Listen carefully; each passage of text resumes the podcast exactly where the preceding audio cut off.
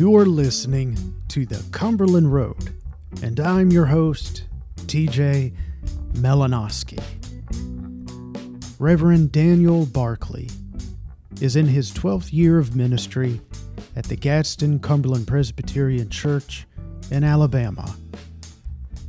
In our conversation, Daniel talks about his call into ministry, and we spend some time on the continued question of how to live out that call. One of the major and key themes Daniel keeps drawing from was the church family. A family that extends beyond the shared last names into a kinship and a bond found in the faith community. It is in this family that Daniel finds his purpose and his joy among a people he can serve alongside with.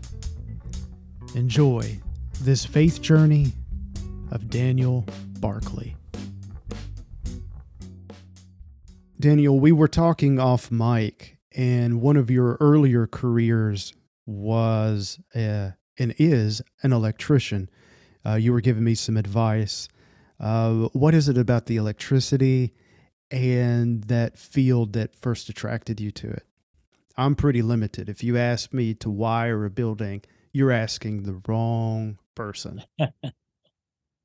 uh, yeah, it was just something um, that kind of piqued my interest. I guess toward the end of high school, I was in ag classes there in high school, and kind of figured out I, I wasn't going to go to college. Um, uh, you know, I was young punk, sick of school, that kind of thing. So I ended up going to to, to vocational school uh, there in Paducah, uh, and and chose electricity. It was just something that was an interest and just um, it seemed interesting, and I, I love to work with my hands, um, and so that provided an opportunity to do that. Um, I think I don't remember now if I even finished my trade school, but I ended up getting hired on at uh, uh, they made mobile homes uh, in Benton, um, and I can't call the name of the place now, but uh, got to wire these double wide mobile homes. So they just had a little line, and you wire one section. You had particular, and that was that was fun. Uh, and then got into the union, and so then went into the more commercial and, and learning all of those kind of things. So worked a lot in the hospital there in Paducah, worked in some power plants out at uh, the nuclear plant there in Paducah, the steam plant across the river. So those are interesting places to be in um, and and to learn. But yeah, I just I love it anytime I walk into a building, and I still do to this day. Uh, first thing I do is you you look up, especially if it's those things that have exposed ceilings, yeah. and just look at the work, look at the the conduit runs and that kind of thing, and uh, I'd have done it this way, or that looks awesome, or it makes you recall some things that that you had done uh, in your career, and just to know, you know, a normal person walks in and, and sees a plug on the wall, or sees a light switch, or sees, um, but to know what's all behind the walls uh, is pretty cool to me. And just to imagine, well, this this is how those wires are run, and um, that creative aspect. I'm not. I don't consider myself a creative person, but that's. I guess that's an expression of creativity is to be able to do that. Um, and so I, I, loved being an electrician.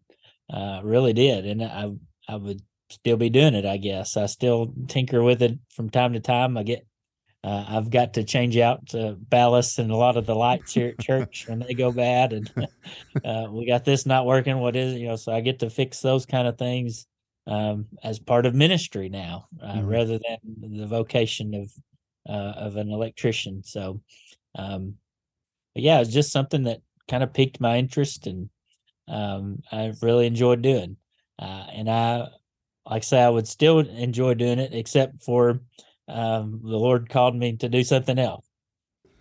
All right, we'll get into that in a minute. I wanted to ask you, you said something that was interesting. Are you able to kind of like observe maybe with the placement of um, uh, the outputs and even how the wiring is run? Does that say something about the electrician or the architecture of the building? because I that's not something that I pay any attention to. Are, is, is there a level of creativity? Is it practicality? What is it that you see when you Some- look in a building some of or it home? you can see yeah some of it you see that i don't know i guess it goes to the training that people have had or the just the pride that you take in the work that you do Mhm. especially those things that are going to be seen but even in those things that are unseen you know you you uh, one that takes pride in their work wants wants all those bins to be perfect and wants everything to line up and spaced correctly and because those things show and i guess maybe normal people don't look at that kind of stuff but it stands out you know when something's out of place you can you can tell. Mhm. when something's not done correctly it, it just looks funny. Uh, and so to be able to look at things and um, to say well I'd, have- I'd have done it this way or i'd done it that way just a part of taking pride in, in what you do and who you are i guess. It says a lot about the person if you're just throwing stuff in willy-nilly or uh, you know you, you actually take pride in what you do. Yeah. So if there's an electrical outlet right next to the light switch, there probably wasn't a lot of pride put into that. Uh, it just depends. Sometimes, sometimes, like you say, it is the architecture, the you know, the engineer that lays those things out, and and but sometimes it's just laziness. So whatever, whatever you you know, you can kind of take your pick. yeah. Is it practical or is it lazy? yeah, I don't have that eye um, for uh, the outlets, light switches, uh, the electrical nature. Um, I just look at it from a expectation point of view, and I'm not saying that's right or wrong, but I just want to be able for it to to work, work properly, work Yeah. consistently. Yeah, That's the only Yeah, time I and think of the most people's expectations are when you when you go to that light switch. I want to flip it and the light come on. That's, That's right. what it's supposed to do. Um, and so to be able to, but the cool thing is, is to be able to figure out, well, it didn't come on. Why didn't it? And then be able to trace that down and fix those kind of things is um, something I still enjoy doing. It's- it gets frustrating at times because sometimes you can't really figure it out. But um, I, I'm one of those people that I, I, I want to be hands on and I want to know how it works. And, and if I can't figure it out, I'm, I'm kicking myself for days, you know, laying there in, in the night trying to figure something, run it in my head. I, I'll do this as soon as I get over there, you know, to try to figure it out. But uh, I don't know. Maybe that says more about me than Well, I I believe there's some parallels there uh, because if you look at it from a theological point of view, you know the puzzles of the faith, you know the questions and the mysteries of the faith, and be able to kind of work on those in your brain. There is probably some similarities in terms of troubleshooting, you know, uh, electrical work because essentially you're trying to follow the thread or the wire you know, from point A to point B. How did we get here? What is the break? You know, what was the thought process? Um, metaphorically, at least, I would say that there is some parallels between theological thinking and the mind of an electrician. That very well could be. Um, yeah. Um, Jesus said we are the light of the world, right? So yeah, yeah. go let your light shine before men. That's right. All right. But you have to have a little boost to provide light. That's that's right. The Holy Spirit power. That's right. Daniel, did you grow up in the Paducah, Kentucky area? Is that a place that you would I did, call uh, home? Born and raised in Paducah, um, just outside of it anyway. Um, New Hope Cumberland Presbyterian Church is my home church out just a little old country church. I think I'm something like six generations in that church, six or seven, some you know, as far back as they could kind of trace. So it's one of the older congregations there. So um yeah, that's that's my hometown. Lived there until the Lord said go and didn't want to go, but uh, you try to do all those things that well, I don't want to go here. I don't want to, and the Lord says, "Yeah, you will." So you, you have to be uh, willing to do what God says. Uh, So that's we've kind of journeyed south since then, but Mm-hmm. Uh, that's that's home, and I always will be, I suppose. So, what's it like growing up in just the one church, and and then having that family history?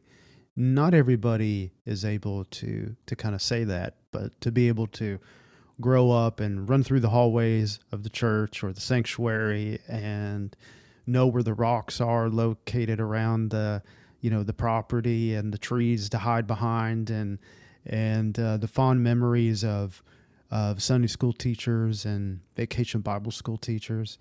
Uh, there's a richness there. Um, talk more about that in terms of the the importance of growing up in in essentially a real Christian family, a covenant family, a church family. Yeah. Well, that's it's I guess began with my my parents and uh, they're active and and and we were there anytime the doors were open. We were there, um, and so yeah, you got me thinking. Running around the halls of the church, New Hope has a, a basement, and and sometimes it gets water in it or used to kind of maybe get floody or musty or so I just as a kid that's a dark dank kind of almost scary place because it's a you know 150 year old building or whatever mm-hmm. it is and so we as kids you run all around the rooms and whatnot and um, but even you discover things like there's a there used to be i don't know if it still is a, a headstone of somebody that got purchased and stored under the church and then never got placed out into the cemetery uh, but just to know that that's in that little cross space there I can yeah. picture it right now where it is.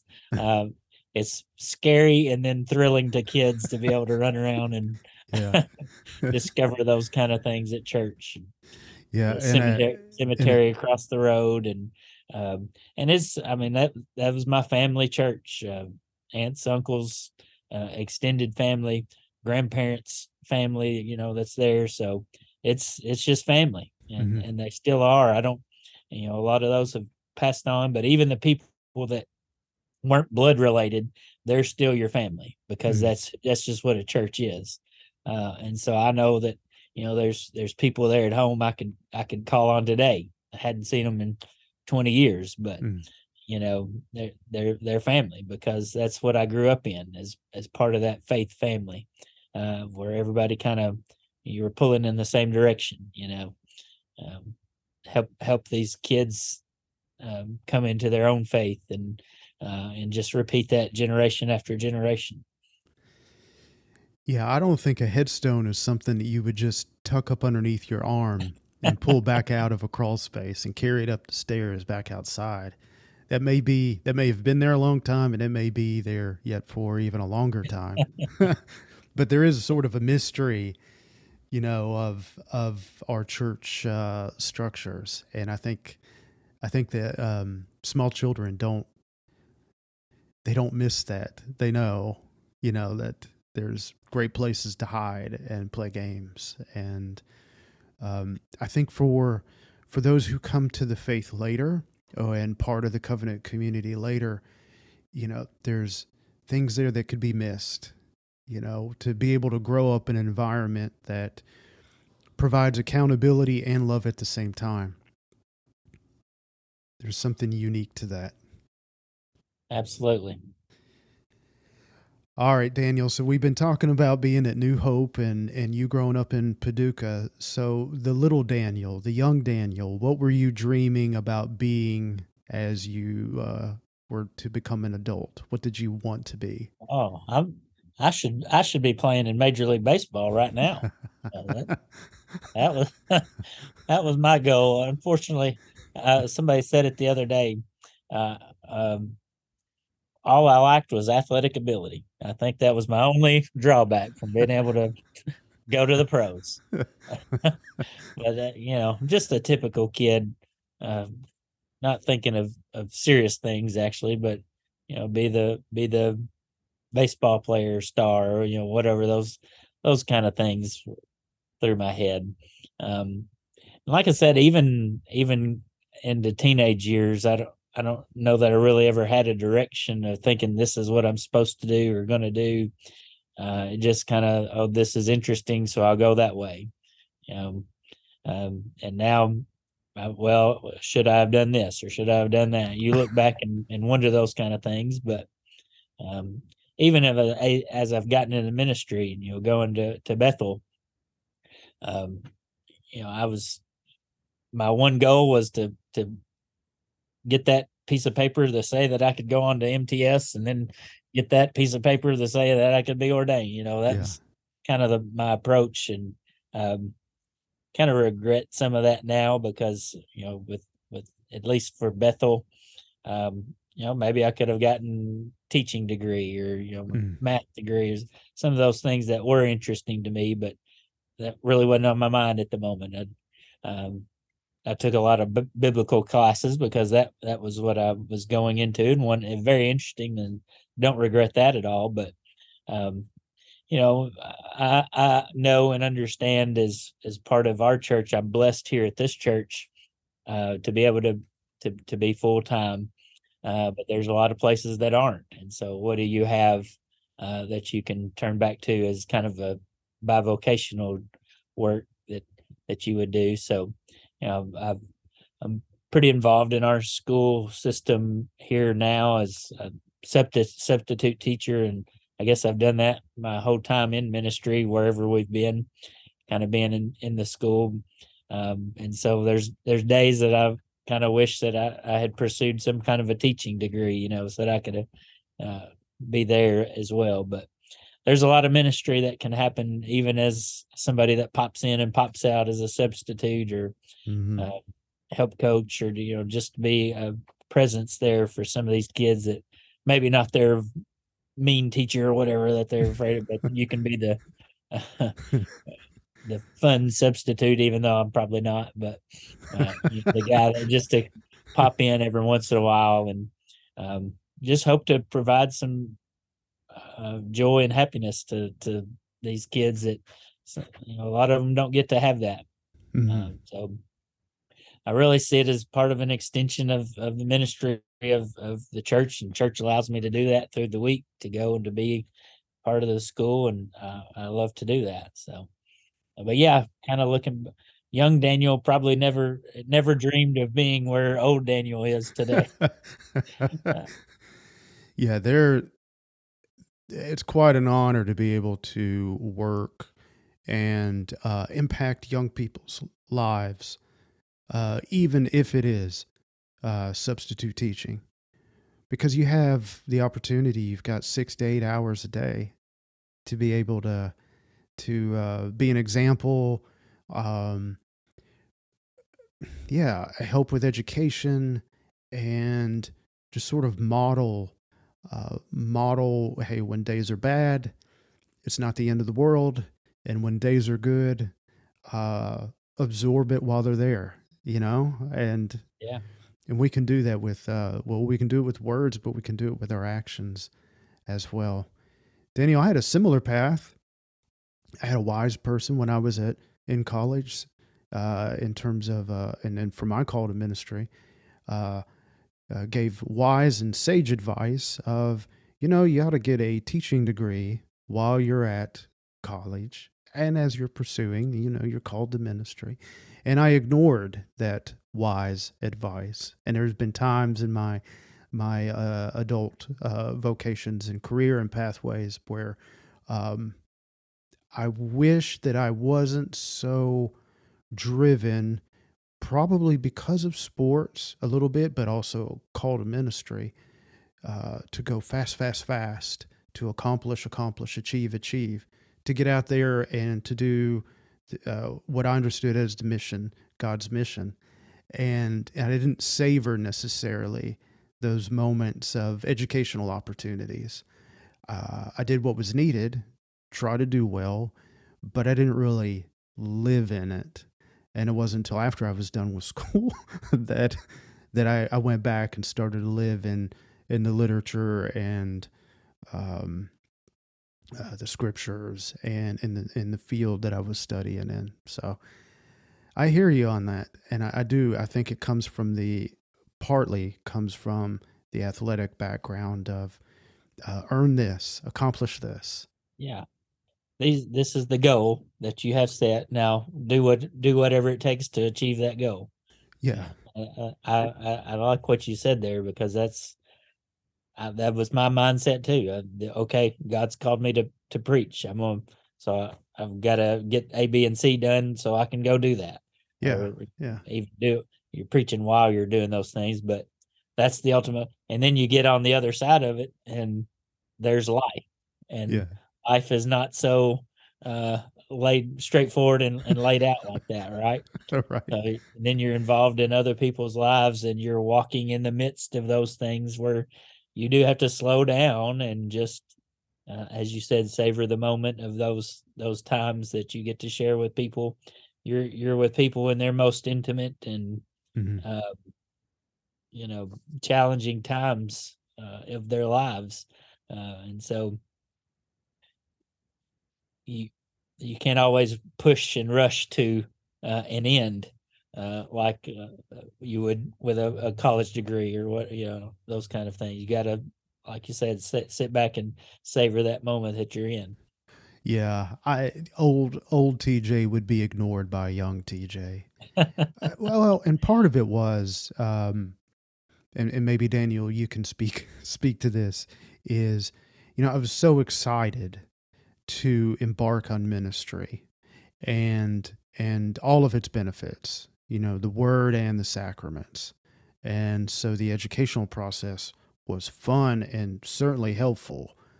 Uh, but I wanted to get through that so that I could fulfill the calling that was placed upon me and uh, I'm glad I had that passion, still do. I'm glad I had that excitement, still do. But I do think it provided where I miss some opportunities of going, this is really, really a cool experience. yeah And if you blink, you're going to miss it.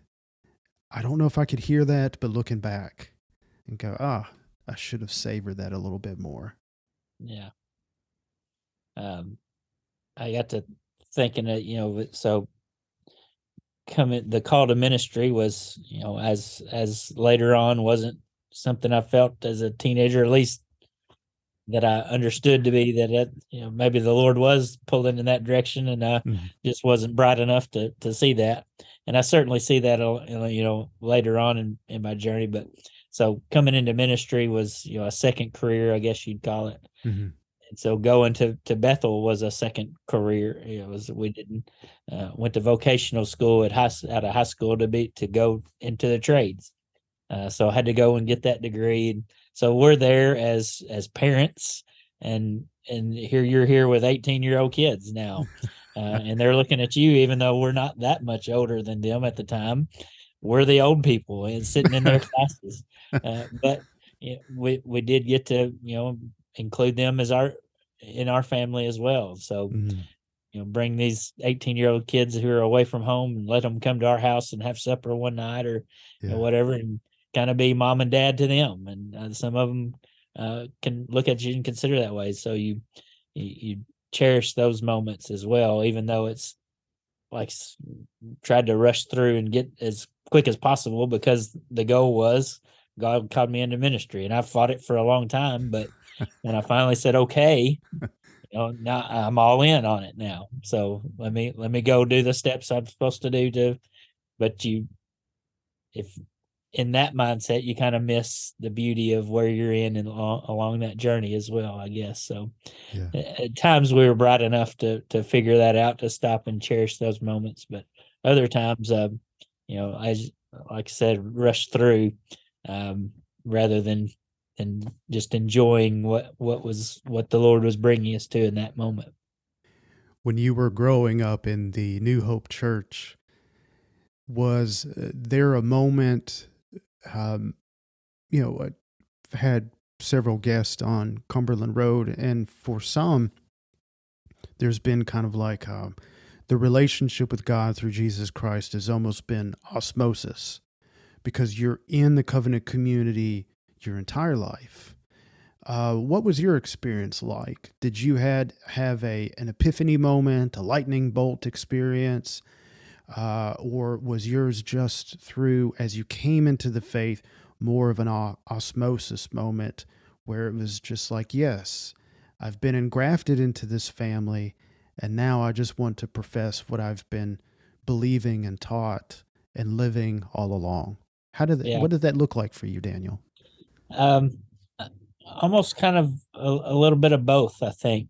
Mm-hmm. Uh, certainly, there growing up, you know, had wonderful Sunday school teachers and, and pastors. Uh, I was just trying to, I was thinking of some brother Rudolph. I don't remember his first name because I was young, but I do remember him jiggling his keys and his change in his pocket as he preached. And he was, uh, you know, he, he came after you preaching, very, uh, very passionate in his preaching. And uh, remember that as a young child. And then Brother Wayne Wyman, uh, there ministering, he was uh, there, uh, I think, on an interim basis. He'd pretty well retired by that point, but still going to these churches who were in between pastors. And um, it was while he was there that I had that epiphany moment, I guess you'd say. Um, there's a couple of events I remember um, going to church camps, uh, certain coming back from a church camp. You know, you got brother John and Frank McCollum who just passed away not long ago, and uh, David Leneve and some of those guys that were there and pouring into the ministry of these camps and young people. Um, and so hearing that message, that gospel message at camp and coming back and knowing that I needed that, you know, mm. uh, this is what I've been taught and, but I needed to profess that. Mm-hmm. Uh, and then I remember another moment that's kind of away from the church, but you know, with my parents, we're in a hotel room somewhere, uh, watching uh, just TVs on whatever it was, the power team. Do you remember the power team uh, that you know they would bend bars of steel or tear phone books in half, and but they'd share the gospel as part of that, right? Um, and so that was on one day, just mindlessly watching uh, and just knowing and hearing that gospel message again, and being there with my mom and being able to say, you know, profess that need of Christ and mm-hmm. let her and she walked me through that. So, but that's all part of the the faith family, as you said. You you grow up in it, you're immersed in it, um, and it's ingrained in you as well by your parents and grandparents and aunts and uncles and Sunday school teachers and uh, that just pour into you. Um, and then they get the joy of seeing the fruit of their labor, I guess you'd call it there as uh, as they work to be those examples that we're called to be. So, cherished moment there in church. Brother Johnny Watson came shortly after that. Brother got to marry his daughter. Uh, that's pretty cool. While they were uh, there with us, but you know he was there, I guess, during those formative years of uh, early teen, teenage years. Um, so still consider him a, a wonderful mentor and uh, and certainly kind of related now through marriage as well. But, um, brother uh, Jeff Biggs came later on as trying to figure out a, a call into ministry and work through that. And you know, the Lord works in mysterious ways, I guess, is is how it's said. But you know, the, we had gone to my wife's church uh, after we had married. We lived closer to it, so we went there. But then um, after four or five years, we we felt a calling to come back to my home church, hmm. uh, which was it was a commitment. It's forty five minute drive to church every day, every time, you know, uh, rather than ten to the to her church. But you know, we really felt the Lord calling us back there, and then um, so we obeyed that, uh, even maybe not understanding fully what was going on. Then okay, will you be a Sunday school teacher? Well, I'm I'm not a teacher. I'm I'm an electrician but I'll teach Sunday school. So I'm teaching these first through third graders and, you know, just sit down and, and share the gospel with them uh, mm-hmm. through these stories of the Bible.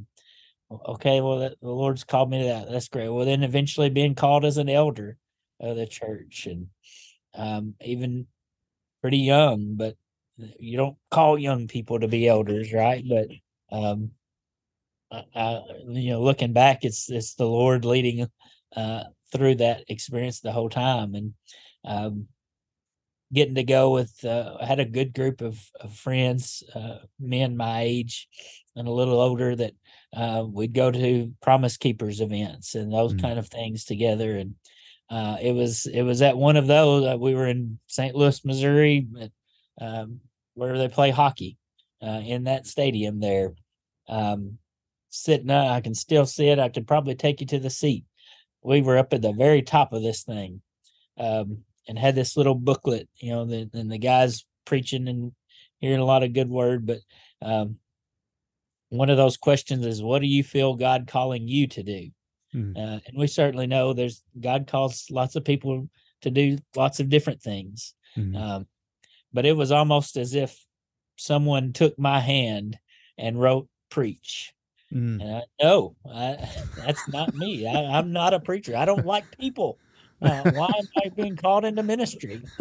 Um, but um, you know, I think there it was kind of the first time ad- admitting to myself that this is where the Lord was leading me, and it still took me, you know, several more months before I finally broke down. Told my wife uh, what I was feeling, what I was dealing with, and her response is, "Well, it's about time." Uh, and I don't know that she knew this particularly that I was being called into to preach, but she knew God was dealing with my heart mm-hmm. with something because that's what spouses do. You know, yeah. they, they know their they know their spouses. So um, she and my sister in law, um, you know, had been praying relentlessly for me to figure out what God was calling me to. And, Did you know uh, that? Did you know they were praying no, for you? No, not, not till after the fact. Um, and so that's that's something special that I'll cherish as well. Uh, they were right there with me, trying to figure out this call into ministry, and finally just letting go and saying, "Okay, God, yes." And what does that look like now? Uh, and so, that's a big question. an interesting journey. Yeah. yeah what's what's it look like now? And so uh, there, uh, I I was a, a full time electrician, loved what I did, but uh, Jeff Biggs, uh, when I when I went to tell him what God was, what I was dealing with, and what God was, I think God's calling me to. He said, if you can do anything else with your life and be happy, do that. Uh, and I've cherished that uh, that little piece of advice because I couldn't. Uh, yeah. Even though I loved my job, it wasn't fulfilling. Right. Uh, I loved being a father and a husband, but that's not that's not fulfilling because our ultimate identity and fulfillment comes in Christ. And so uh, this is what he was calling me to. And I still don't understand it even today. Um, I'm no I'm no great speaker. I, I stutter and stammer and don't know what I'm doing. but yet God is God calls people like that all the time, right? Because it's in His power, not in ours. And so uh, it, that He can use us uh, how He sees fit, despite our flaws and our failures. It's hard to articulate a calling a calling not just into ministry, the word and sacrament, but a calling to other aspects of ministry. For those who know or are observers from the outside, they see, oh, here's this individual with a family, um, a secure job, um, you know, uh, grown up in the in the vicinity, you know, all these little check boxes that would be perceived as in having it together or pointing towards contentment. And but inside there's another layer or level of contentment and pulls. We I think we feel pulls. And for many people that pulling is into ministry. And then but how do you describe that to somebody who who uh, would have difficulty understanding? And especially if we don't have the right words to articulate it. Yeah. So, what a big leap. So, let's talk about the leap from relocating from the Paducah, Kentucky area into West Tennessee um, in the McKenzie, Tennessee area, Carroll yeah. County. Well, that's uh, that's another blessing of God because, um, like I said, I I'm an electrician, but now uh, came under the care of of Covenant Presbytery there uh, in that. Um, you know, God God give a.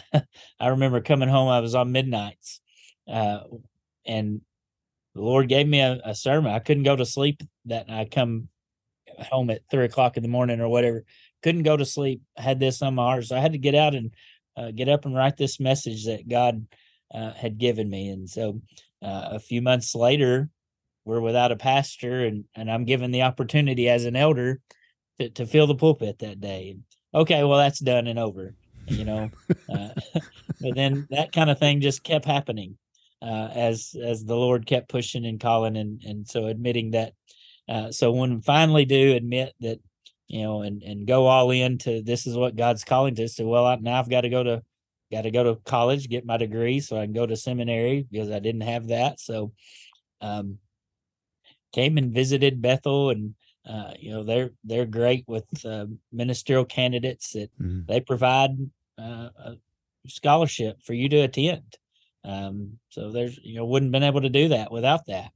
Um, and so that's God has lined that up.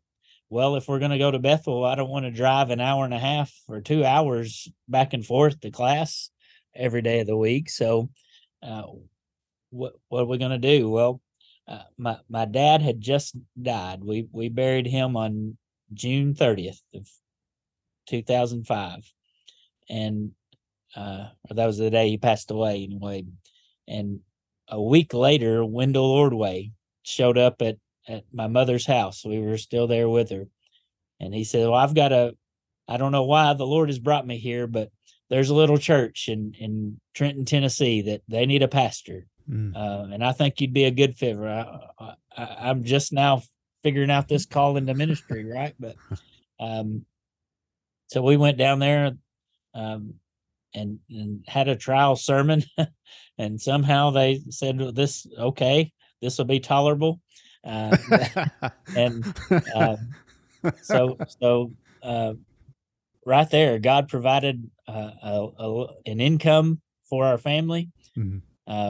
And provided a house and I, I, was telling you earlier that it's the most beautiful manse i've ever seen uh, it's it's huge it's two stories and um, four bedrooms and um, they added a little bathroom upstairs for our kids to use, and so uh, just a beautiful church, beautiful setting, and beautiful people. And God provided all that for us uh, there when we're trying to figure out. Okay, we're going to go to school, but what are we going to do? How are we going to earn a, our live? We're looking at being, you know, RAs at the in a dorm room and having three kids in a dorm room. You know, whatever it'll take. But but God provided that, uh, and so David uh, Davidson Chapel will be always cherished in in our hearts as uh, you know, they they took us in and and let me preach for and like I said they tolerated that for uh, while while I went through Bethel and and MTS and um, then the Lord called us to come on down to to Gadsden here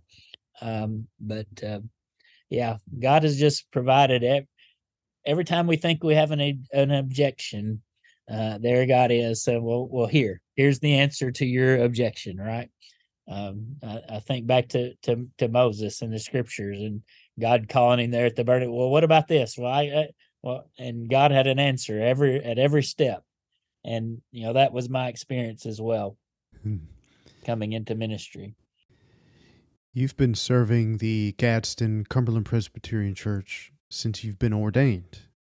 Yes. And so we're looking at 12 plus years. Daniel, what do you think the, um, the benefits are for long-time pastorate uh, from your perspective as a minister, but also from the perspective of the congregation? Well, uh, being here, just I'm I'm part of this family. You know, we talked about my my home church is is family. This this church is family uh, and they've included us in into their family and incorporated us into their family. And so, uh, you know, we've got 20 grandmothers out there for our kids and uh, moms and dads for us and yeah you know they they invite you in take you in. And so in that in, in being here a longer time you get to journey with people. Uh, it's more than just uh, okay we're going to preach and and be here a couple years and move on.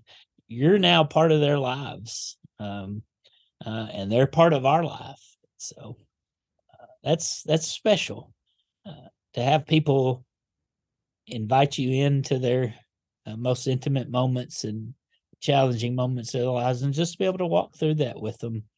Um, you get to know know your people more. And so as the lord continues to to speak and and give messages uh you're speaking to your own family out there right? Yeah. Uh, as we uh, encourage to go out and then to to share this gospel message with uh our community and world around us. Um that's that's definitely a, a benefit of of being uh here 12 years now uh, and it's just flown by um, and you know, we've had people reach out. Would you be interested in going here or there? Uh, this church needs somebody. Uh, and my answer has been every time, I just don't think God's done with us here yet. Um, this is uh, God's still moving and working. Um, and say all that, and they may at the next session meeting say you got 30 days to get out of here. I don't know.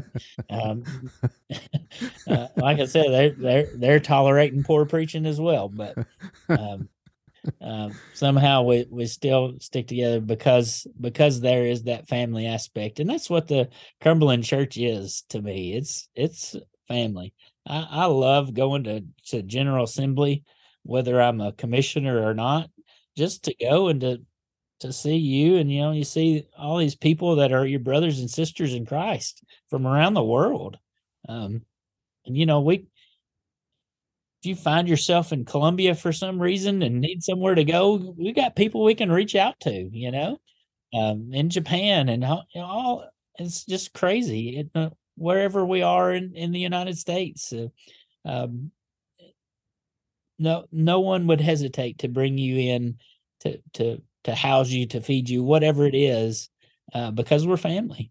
Uh, that's the beautiful thing about, about our denomination and our church uh, one of the things I love most about it. I think about that sometimes, Daniel. I, I travel a lot, and when I'm on the road, I think about, you know, if something happened to me here or the car that I'm driving, or if I'm stuck in an airport, there may be a Cumberland Presbyterian who knows a, a who may live in that town or in that area, or knows of someone that you know, like, if I ever really did not want to sleep on the floor of an airport or or if you know the car was truly truly like non-functioning there probably is somebody directly or through somebody that would fling open their doors or sit on the side of the road with me or or um, spend some time with me just to pass you know, for a long layover on an, at an airport or a delay. And that's really comforting for me, you know, to be able to know that there is people out there maybe I haven't even met yet. Uh, or maybe you have and they've been tolerating me, but tolerating me enough to be able to open up their home or share their time with me. And right. That, that's a that's unique. And I, I think that's one of our many unique features even for a smaller denomination. Mm. Not we're not quite as small as I think we make ourselves out to be. and certainly have big hearts. Absolutely. You have the blessing to be able to uh, serve a church full time, and then you are also very active in the school system. So let's talk about the opportunities that you have to impact people's lives and and by proxy you are sharing your faith and you're sharing your faith with people who are seeking uh, their identity they're exploring they're just trying to figure out who they are and how they fit into this world um, what's that like for you daniel uh, and and also describe the sport that you're connected with and the opportunity to substitute from regularly and from time to time. Yeah. Um, I look at it as an extension of of my ministry. Um, you know, it's it's putting boots on the ground, as you'd say, and, and going out into the community and and serving and just being a part of of the community where you are, not not hiding behind a desk all day and wondering who, well who's the preacher there?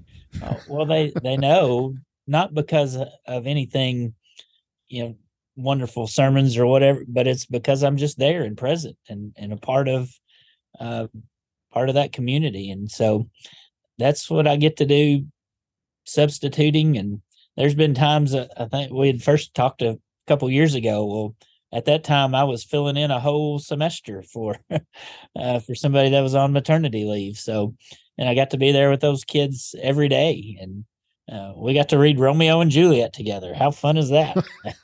uh, but so, uh, but but just to be there and be be a constant presence in their lives when when you know that there's some that just they come to school to get away from the chaos. Uh, you know of of home and home life and you know there's lots of kids that have have the blessing of both parents at home and and are loved and are cherished but there's uh, that many more that you know single parent homes or bouncing back and forth between homes or or whatever and so you get to be a just a a, a light that that shines in their life for for just a, a brief moment uh, we have a little moment of silence before uh, as the day begins there at school. You know, you say the pledge, you have a moment of silence, but my prayer every time during that is um, just let me be a witness for Christ in this classroom and to these kids. And mm-hmm. uh, so I, I, appreciate that opportunity. I get to do that. And then uh, I serve on our athletic foundation board, so get to be involved in all the, you know, the aspect of sports with the kids. I, I love sports. You know, talked about being a baseball player when I was little, but you know, I get to work in the concession stand and I'm good at slinging nachos, man. I can make a nacho, uh, nacho cheese. That was that's my job back there in the concession stand on Friday nights for football. Um, but then my my wife is a teacher there also, and she coaches uh, volleyball. She's coached bas- basketball in the past, and and I she lets me be a part of that too. And so I'm I'm her assistant volleyball coach, um, and and that's just fun. It's a fun sport, and but you get to be around these young ladies that are that are trying to to to grow to to learn, and and you get to be an example. My wife and I get to be an example of this is what marriage looks like. This is what somebody that that loves you looks like, mm-hmm. and you know the kids are trying to figure that out in, in school and they have lots of different uh, images of what love is. Well, we get to model that mm-hmm. uh, as as coaches for them, and they get to see that. You know, they we were with uh, playing some volleyball this in our summer stuff this past week, and and one of the little girls was telling another uh, about uh, the way that I asked my wife to marry me. You know, and it's it's no great story. It's probably the lamest one ever, but you know they get to laugh at me as part of that. But but they know us and they yeah. uh, and they've seen for you know we've been together for 30 years now right and high school sweetheart i tell those girls all the time boys are stupid you don't need boyfriends uh, but and so they laugh because most of them have boyfriends but um but you you you mentioned the word identity um and that's what we get to be and that's what i get to witness to. Our identi- identity is not in boys it's not in girls it's not in um you know a, a sport that we play even though it's something that we love and it's not in our school but our identity is in christ and that's it, we are who he's he's called us to be and made to be and um i've got a fca shirt on here today we just had a a, a little banquet to kick off the school year Fellowship of Christian Athletes, and um, just to be able to go in and and be a part of that, and before school meet with kids, and and just to share the gospel story and share that our identity comes in Him. It's uh, uh, in Christ, in Christ alone, and everything that we do uh, is to be is to glorify Him. And so, uh, as we work as a team, um, you know, we we play for the team, the name that's on our chest, right? The you know our school there. Um, but further than that, and for our community, and uh, that everybody can take pride in that. But um, even as we conduct ourselves, remember first and foremost our identity is in Christ, uh, and so that's uh, tell our boys all the time uh, growing up. Remember who you are. Remember who you represent, not only in your your last name, your family name, right, but in the name that we get to bear as children of God. Uh, we're called Christians. It's right there in the name. Uh, that's who we represent. And so uh, I get to share that message then with with all these kids in, in school as well. Uh, remember who you are and be who he's made you to be. Uh, value yourself as he values you. Uh, look at yourself like God looks at you, right? So it's a wonderful message to be able to to share with with those kids um, uh, as as I get to to go and be a be a minister in the community. Um, we have a little ministerial association uh, here in town, several different churches, and and we work well together. Uh, whether it's a Baptist church, Presbyterian, or um, non-denominational, or Church of God, or whatever it is, we we have a common goal, and that's to bring Christ to to our community and and into the world. And so, um, I appreciate those opportunities that God's given me, and I appreciate this church letting me to go to do that because uh, I know not everywhere does that. They, you know, we want you in the office from eight to five every day, and uh, well, that's not where ministry happens. Uh, in in my opinion, that works for some, I guess, but um, I, have appreciated the opportunity to go uh, and and to represent Christ um, in our community, and you know, we, we as a church here, we've taken it even extended that to the world. We've partnered with a church in Haiti uh, now as part of our ministry and missions, and uh, just to to see them grow and to to help being able to to to be a, a ministry and partner to them uh, has been a huge blessing for us. Um, and so we we get to live out what what God asked us to do. Go be my witnesses, right? um, not only in your hometown, in your own church, but but throughout the world. Um, and that's as I've continued to to wrestle with my call because here it is 20 years later and I still wrestle with it. There's still uh, like the little joke that you know the, the wife has to tell but you're the pastor you have to go to church today right um, you know i still still wrestle with that sometimes because that's where that self-doubt creeps in and I don't know what I'm doing. I don't know why God called me, and He should have called it.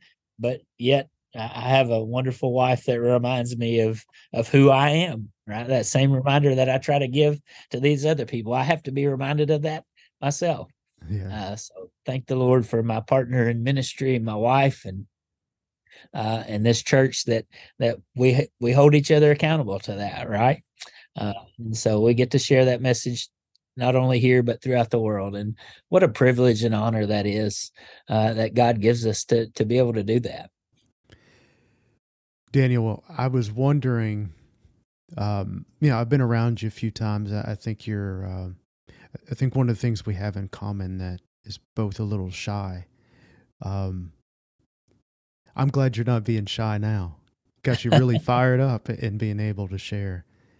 Could you talk about the importance and how you balance between ministry and family and occasionally your other vocation as well because that that requires a lot of time ministry family coaching substitute teaching how do you do it and how do you care for yourself uh my wife and i we we got us a camper this year, a little travel trailer. Okay. Um, Pop up camper or is it? No, it's a it's a regular uh, travel trailer, thirty foot or something like that, and um, place enough for us to to say, okay, kids, we're going to the beach this week. Mm-hmm. Whoever can come be with us, come be with us, because that's kind of way, you know, our our oldest two sons are married, and um, Otis has a little uh, baby of his own, 18, 16 months old or so, and our our middle son is expecting a child here uh, at the end of August. So we're looking for that, and we're having a baby shower for them here at church tomorrow. So that's awesome. So so our, our youngest son is a, a, senior in college down at Troy. So and he's in busy uh, with involved in campus ministry. He he went down to school a month early just so he could be there for you know the freshman orientation stuff and be a representative of his Christian group that's there on campus. And uh, they're gone this week to weekend to some conference up in Nashville. Uh, so he's very involved in that, and so uh, we're busy, but our kids are busy too. So we we have to identify those times. okay, we're going to get away. Mm-hmm. Um, just go chill out at the beach for a week or wherever, um, and who can come come. And so we we got us a little camper so we can go to these campgrounds and the kids come and enjoy time together and uh, and that's that's what we try to do is just get away every once in a while when we when the opportunity arises and um, as you said just to care for yourself just to go veg out with read a book on the beach or or, or do nothing at all sit there and fall asleep to the ocean waves uh, which is my favorite thing to do. Uh, uh, but it's it's just those times you can sit there and enjoy uh, god's creation. Uh, i still marvel every time looking out over the ocean uh, and how big it is. And then you think how big the world is, and you look up at night and how big the universe is, and yet he still loves me. Mm-hmm. That's crazy, right? Yeah. Uh, so incomprehensible. Yeah, in some uh, ways. So you know we've we've had opportunity the last uh, uh, over the last couple months to to take a couple of trips like that, and, uh, just to chill out for a while and just recharge the batteries, I guess you'd say, uh, before the school season starts again. Yeah, you'll be full force in the next couple weeks. Yeah, it starts. Uh, well, it's already kind of started this week, but really ramping up when August gets here. So. Yeah. Let's talk about the Cumberland Presbyterian Church, um, some of its strengths, and if there's any areas that our church is missing from your perspective. Well, I think we already hit on um, the biggest strength to me is is that connectional nature, uh, the family aspect of it, and even you know we we can go to General Assembly and and disagree about things, but at the end of the day, you're still family uh, we're still there to to hug on and love one another and sit down and enjoy breakfast with someone that may be on the opposite side of an issue of of you whatever it is that's being debated at the moment but you're still family because because of this church. And so that's very special uh to me. Um what can we work on? I think it goes back to just what we've been talking about. Remember, remember who we are. Remember what who God has called us to be. Remember His blessings uh, that He pours out on. Just preached last week uh, uh, in Romans eight, and and all of those wonderful promises that uh, you know Paul talks about that are there. Uh, you know, if God's for us, who can be against us? Mm. we've in, that FCA message message. We've been given victory through Christ Jesus our Lord. That's who we are. That's our identity. That's the promise that God is is bringing us to completion. Um, that that gift of everlasting life, co-heirs with Christ in that gift. Um, sometimes I think we forget that. We we get bogged down in in worldly things and worldly issues that um, try to come in and steal our joy, steal the hope that we have. Uh, because when we start putting our hope in politicians or issues or any other thing, we're going to be disappointed. Yeah. Uh, and so if we if we think that's who we are, we're missing the mark. Uh, but God's got a standard. God's got His word that He gives to us, and uh, from the first word to the last, it's God's word. Um, and it's a gift to us that we can know more about him uh, even as we you know you, said your word was incomprehensible there as we understand we're never going to understand right. all there is about god. Um, but you know sometimes i think we we shift our eyes off of of the goal. And rather you know hebrews 12 there fix your eyes on jesus. Um, he is our hope. Uh, he is our victory. He is uh, and god's god's bringing us to that. And so we can remember those um, fruits of the spirit you know love joy peace patience all of those things that god has given to us that that we forget from time to time and maybe even every day. And so we have to remind ourselves and let the lord remind us uh, that's not you. Uh, this is who i've made you to be. This is what i've called you to do. Uh, i've called you into everlasting life uh, so take joy in that take hope in that and and share that message with with those around you because we know this world needs that hope as well yeah I, i'm glad you said i was going to add that to to that as well. Just, um, you know, an area for improvement is to take that joy. You talk about promise, you talk about gifts, and and share it. It is it is ours, not in terms of ours in a possession, but as it's news to share with others because of mm-hmm. the joy that it gives, the life that it gives. Um, so yeah, I was just going to add to it, but so now you just listen to my commentary of what you just said. well, I, I, I, appreciate all that you've said here because that's going back to to trying to figure out the call. That's uh, I'm supposed to preach about Jesus. I'm supposed to tell people about Jesus. Mm-hmm. I'm no, you know, great evangelist. I don't I don't pack out stadiums, but I can I can still tell the good news of the gospel. Yeah. And I can go and live that out in the community, even if I'm not, you know, in my suit and tie. I'd much rather be in t-shirt and shorts and in a gym. Yeah. Yeah. but but even there, I can live out the message of Christ uh, and the hope that we have in Him. Uh, when we're disappointed in the outcome of a game, or you know, if it's a tragedy in the community, you, you, whatever, you can be present mm-hmm. and, to share that hope.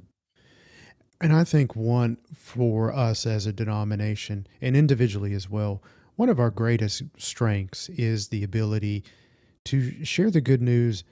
And it may not be in a packed out stadium, but what we're offering is is a relationship that is, you know, intimate and transformative and full of grace. And that is one on one and small group conversations to be able to field questions and be in dialogue as Jesus was in dialogue and in conversation with his closest companions all the time. Um, I think we have good reference points, and I think as as a church, as a denomination, we have a great strengths of being able to gather in smaller settings where names can be known and life situations can be shared and experienced together. And then have the scriptures and our life experiences to be able to speak to those joys and pains uncertainties and and celebrations yeah and you know that that may go back to you know one of our issues as a denomination is maybe we're trying to be who god's not called us to be. We look at the Baptists and Southern Baptists, and there's you know 50 million people or whatever, and oh, we we should be. Well, sometimes you the stay in your lane. uh, this is what God's called us to be. This is who God's called us to do, and so we get to have. Um, I, I love that I'm in a smaller congregation that I I know people by name and I know their stories. And uh, you you go back to talking about the the length of time at a particular place, you get to see children grow from from one point to to the next as they come into uh, their lives and grow and begin families of their own. And we've got a girl in particular. When I first came here, I mean, just she wouldn't speak to you know anybody. Uh, but but to see her grow in her teenage years and through high school and uh, got to encourage her to go to Bethel, and she got to go to Bethel on a bowling scholarship. And wow. and guess what? Now she's feeling a call into ministry, and she's enrolled in MTS for the fall. And I would have never thought that, you know, seeing this little girl when we first came, but uh, this is what God's brought her through and brought her to now, and she's figuring that out, and and we get to be a part of that mm-hmm. as her church, uh, to walk with her through that. And the blessing of being able to be here for for 12 years is you know i got to see that progression and be a small part of it yeah. whatever whatever role that might have been. That's you know we don't always get to see the fruit of our labor and that can be disappointing for a lot of people um but to just to know that there's even those little moments as we talked about earlier, that you can stop and treasure and sh- and and enjoy with with people. You never know the impact that that's going to have on somebody. So we might not see down the road where they made a profession or or what have you, but you get to be in that moment and and share share what you know as the good news, as the hope that we have in Christ.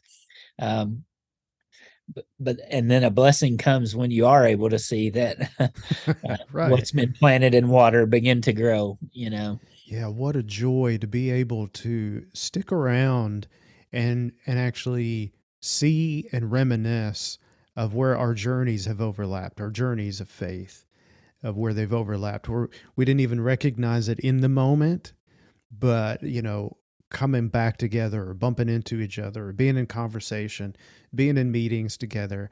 And you can look back and go, man, our journeys really have intertwined, even though we've been miles and miles apart. Yeah. And there again, the beauty of the denomination that we, yeah. We to... and, or um, if it's not geography, that it's time, like you were referring to, watching a young person grow into adulthood, grow into a calling, and how your journey and her journey and the whole church's journeys individually collectively have intertwined and to watch someone grow and answer a call into ministry. Um, not not that we're co-opting but we're sharing a journey together. Right. i think we forget that in that and you know we're more individualistic i think at times in in North America specifically that you know we think about uh, a me and what I you know and you know singular pronouns, but from a scripture point of view and from a covenant community, that's not so. And I, I think I think it's helpful to to recall how connected we really are, even when we don't want to be. even right. even when we're barely tolerable, as you talked about earlier, we're still interconnected, um, and that's a good thing. All in all, that's right. Daniel, you mentioned uh, on your downtime um, grabbing up a book and reading. Can you recommend a couple books to those who listen to Cumberland Road? Something that you enjoy reading? And let me give you a, a caveat. So, uh, the scriptures, the Bible, and the Confession of Faith, we'll just assume those are are your recommendations. But beyond those right, two, uh, the the last book I read uh, at the beach this summer uh, was it's Brad Meltzer is the author. Mm-hmm. This book was the Nazi conspiracy. I like to read, uh, and and Brad Meltzer he he used he had a series on uh, History Channel a few years back um, that was very good. Just walking through, so I'm a history nerd. I love that kind of stuff. So that was a very interesting book, and uh, to be honest, those are the kind of stuff that I'll read. Just uh, if I'm reading, it's probably going to be at the beach or something, and so I'm reading to get my mind off of of you know and relax or whatever. So mm-hmm. I really like Brad, Brad Meltzer kind of book. Those those mystery, you know, we like the police dramas on TV and all those kind of things. So yeah. Uh, that's what we enjoy, and that's the kind of stuff that I enjoy reading. I don't have a. Uh, here's my my flaw again. I guess I don't have a great theological book that to recommend to anybody. Although I did read one about uh, Dietrich Bonhoeffer a few years ago. Mm-hmm. Uh, that's very good, very informative. Um, and it's one of those you never thought as a kid you'd read. You know, it's 800 pages long, and but um, I have so the book. like I know that, which one but- you're referring to. I can't. Well, it's just called Bonhoeffer. uh, it is, yeah, Yeah, I can't read the author's name from here, but yeah, it's one of those that is. Um, it just has a few pictures in the middle, and the rest of it is Right. all text. But it's it's good. I mean, it's engrossing because that's it's history and it's those people's lives and Mm. and what they walk through. Um, and that's that's something that we can learn from. Is is what's the old phrase? If you don't know history, you're doomed to repeat it. Right. uh, we can we can learn from um, those in the past. We can learn from our church fathers, and you know the uh, again that's the the cool story about we've got an awesome story in our denomination. Uh, and it's it's wonderful to sit down and to read and to ingest all of that. Um, so history of the Cumberland Presbyterian Church, a people called Cumberland Presbyterian. This they believe.